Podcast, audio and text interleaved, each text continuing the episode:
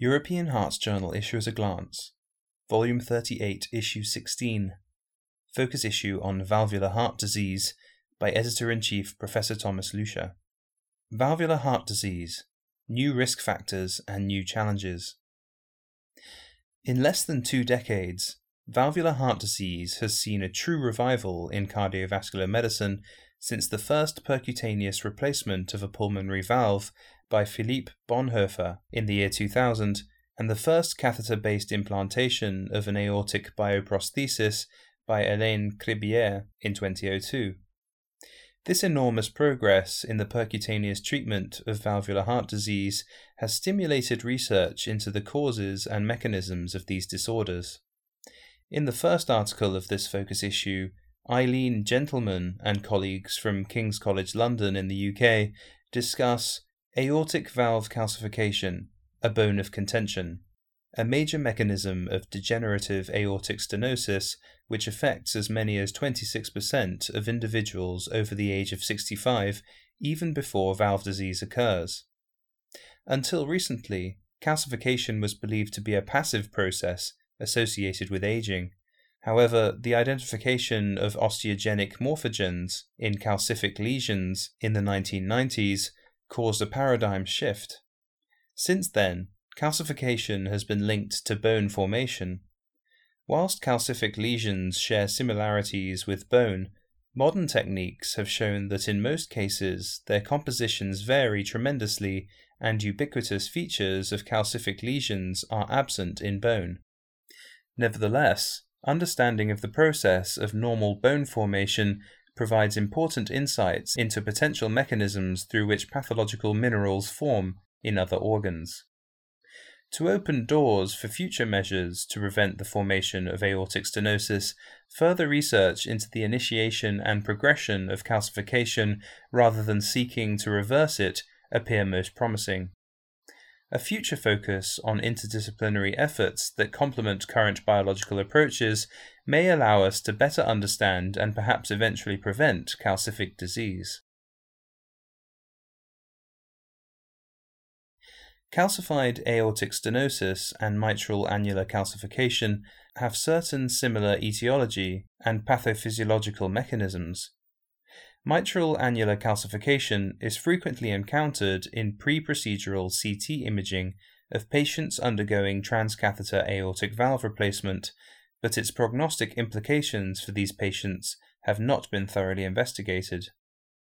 In a clinical research article entitled Concomitant Mitral Annular Calcification and Severe Aortic Stenosis Prevalence, Characteristics, and Outcome Following Transcatheter Aortic Valve Replacement, Raj Makkar and colleagues from the Cedars Sinai Heart Institute in Los Angeles, California, USA, sought to evaluate the prevalence of mitral annular calcification among patients with severe aortic stenosis and to assess the clinical implications of mitral annular calcification on these patients during and following transcatheter aortic valve replacement.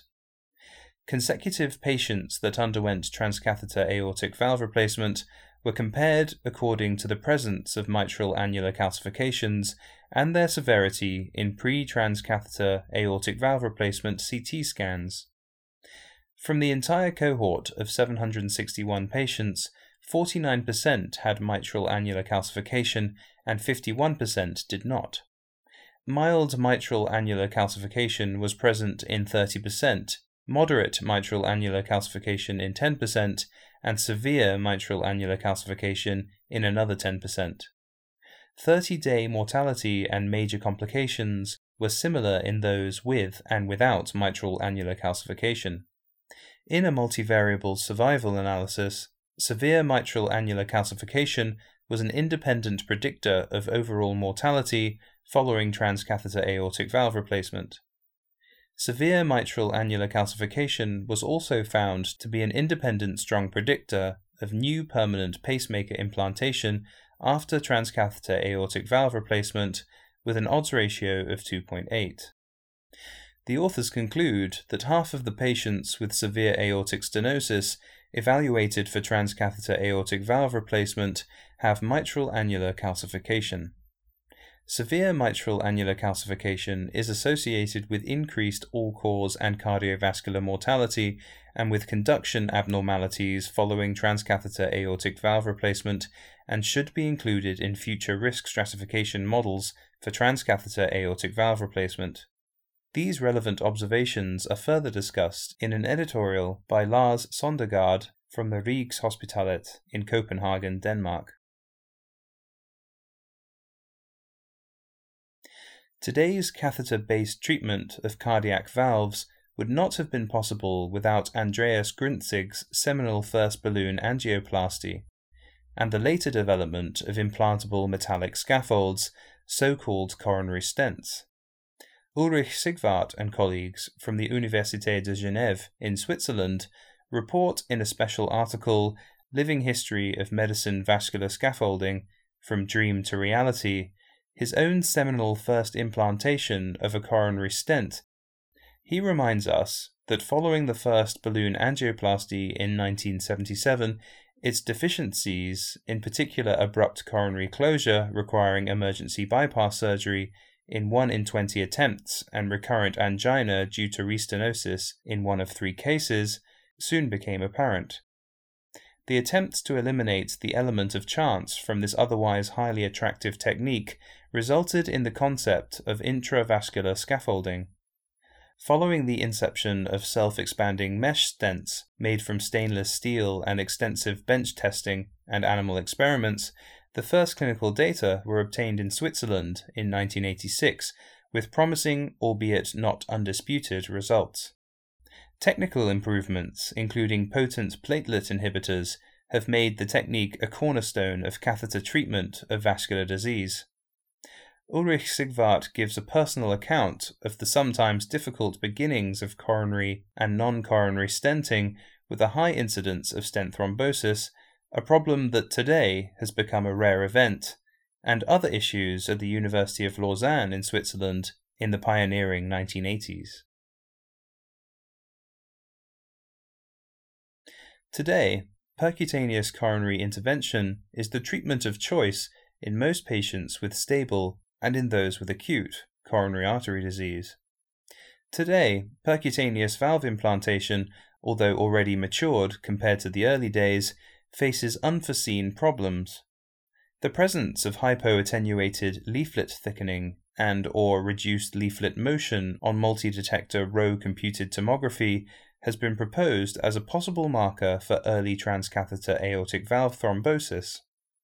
However, its association with abnormal valve hemodynamics on echocardiography, another potential marker of thrombosis, and clinical outcomes such as stroke remains unclear. In their clinical research article entitled Transcatheter Aortic Valve Thrombosis The Relation Between Hypoattenuated Leaflet Thickening abnormal valve hemodynamics, and stroke, Jeroen J. Bax and colleagues from the Leiden University Medical Center in the Netherlands evaluated the prevalence of hypoattenuated leaflet thickening on multi-detector row computed tomography and abnormal valve hemodynamics on echocardiography. In addition, the occurrence of ischemic stroke and or transient ischemic attack in 434 patients who underwent transcatheter aortic valve replacement. Transcatheter valve hemodynamics were assessed on echocardiography at discharge, six months, and thereafter yearly up to three years. The presence of hypoattenuated leaflet thickening and or reduced leaflet motion was assessed on multi-detector row computed tomography 35 days after transcatheter aortic valve replacement in 128 of these 434 patients. Possible transcatheter aortic valve replacement valve thrombosis was defined by mean transvalvular gradient greater or equal to 20 mm of mercury and aortic valve area less than or equal to 1.1 cm squared on echocardiography or by the presence of hypoattenuated leaflet thickening or reduced leaflet motion on multi-detector row computed tomography.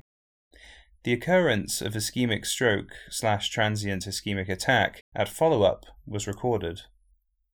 The authors found that hypoattenuated leaflet thickening and or reduced leaflet motion was present in 12.5% of patients undergoing multi detector row computed tomography and was associated with a slightly higher mean transvalvular gradient of 12 mm of mercury as compared to those who did not develop this, in which the gradient averaged 9 mm of mercury.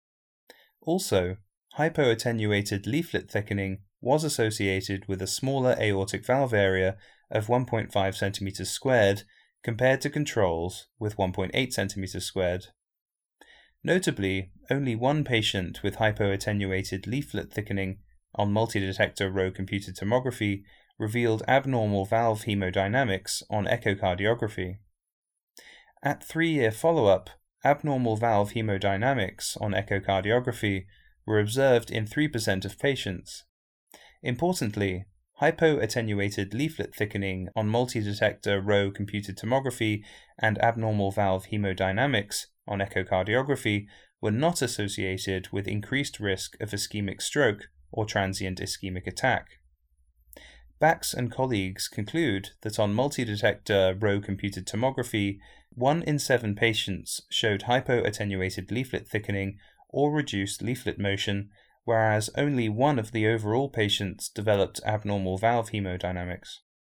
Neither hypoattenuated leaflet thickening nor increased transvalvular gradient were associated with stroke or transient ischemic attack. These clinically important findings are further discussed in an editorial authored by Franz Josef Neumann from the Universitätsherzzentrum Freiburg in Bad Krozingen, Germany. According to current guidelines, patients with an aortic valve area of less than 1 cm squared and symptoms such as dyspnea or angina or exercise induced syncope are considered for valve replacement. In contrast, the management of asymptomatic patients with aortic stenosis remains controversial. Symptoms provoked on exercise testing is a class 1 indication for aortic valve replacement but has low specificity. Myocardial perfusion reserve, as assessed by magnetic resonance imaging or MRI, is an independent predictor of exercise capacity in patients with severe aortic stenosis and inversely related to symptomatic class. In another research manuscript entitled Comparison of Exercise Testing and CMR Measured Myocardial Perfusion Reserve for Predicting Outcome in Asymptomatic Aortic Stenosis, the Prognostic Importance of Microvascular Dysfunction in Aortic Stenosis, PRIMID AS study, Gerry P. McCann and colleagues from the University of Leicester and NIHR Cardiovascular Biomedical Research Unit in the UK assessed the prognostic value of myocardial perfusion reserve and exercise testing in asymptomatic patients with moderate to severe aortic stenosis and an aortic valve area index of 0.6 cm squared per meter squared. 174 patients underwent adenosine stress MRI symptom limited exercise testing, and echocardiography, and were followed up for up to 30 months. The primary outcome was a composite of typical aortic stenosis symptoms necessitating referral for aortic valve replacement, cardiovascular death, and major adverse cardiovascular events. Over a follow up of one year, a primary outcome occurred in 27% of the patients. Myocardial perfusion reserve in those with and without a primary outcome was 2.1 and 2.3 respectively, while the incidence of a symptom limited exercise testing was 46% and 27% respectively. Myocardial perfusion reserve showed moderate association with outcome, as did exercise testing. The authors conclude that myocardial perfusion reserve was associated with symptom onset in initially asymptomatic patients with aortic stenosis, but with moderate accuracy and was not superior to symptom limited exercise testing. These findings that may be relevant for the management of such patients are commented on by Patrizio Lancellotti from the University Hospital of Liège in Belgium. Besides valvular heart disease, patients with congenital heart disease require special attention. Francisco Fernandez Avilés and colleagues from the Hospital Universitario Virgen Macarena in Seville, Spain, addressed this issue in their paper Risk Factors for Excess Mortality in Adults with Congenital Heart Disease. They conducted a survival analysis on 3,311 adults with congenital heart disease over a follow up of 37,608 person years. Overall, 10% of the patients died, with an annual death rate of 0.89%. Median age at death was 75 years. Thus, survival was reduced compared with the general population, whatever their level of complexity, repair status, or underlying congenital heart disease. Independent risk factors for excess mortality were cyanosis, univentricular physiology, genetic disorders, ventricular dysfunction, residual hemodynamic lesions, and acquired late complications. Of note, median age at death was 56 years for the 996 patients with at least one risk factor. In contrast, median age at death of 84 years in the 2,315 patients with no risk factors. Thus, clinical parameters such as anatomical features, hemodynamic sequelae, or acquired complications were independent predictors of excess mortality in adults with congenital heart disease. Survival of individuals with no risk factors did not differ from the reference population, the manuscript is accompanied by an editorial by Werner Budts from the University Hospital Gasthuisberg in Leuven, Belgium. This issue concludes with an analysis of cardiovascular research.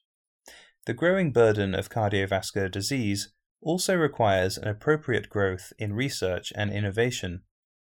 In a special article entitled mapping cross border collaboration and communication in cardiovascular research from 1992 to 2012, Karin R. Sipido and colleagues from the University of Leuven in Belgium examined worldwide participation and citation impact across the cardiovascular research landscape from 1992 to 2012.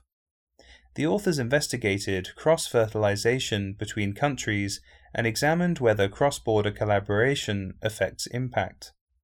The publication output in cardiovascular research has grown steadily from 1992 to 2012 with increased participation worldwide. China has the highest growth as relative share. The USA share initially predominated yet reduced steadily. Over time, the EU 27 supranational region increased its participation above the USA, though on average it has not had greater citation impact than the USA. However, several European countries, as well as Australia and Canada, have improved their absolute and relative citation impact above that of the USA. Europe is a hub of cross fertilization, with strengthening collaborations and strong citation links the UK, Germany, and France remain central in this network.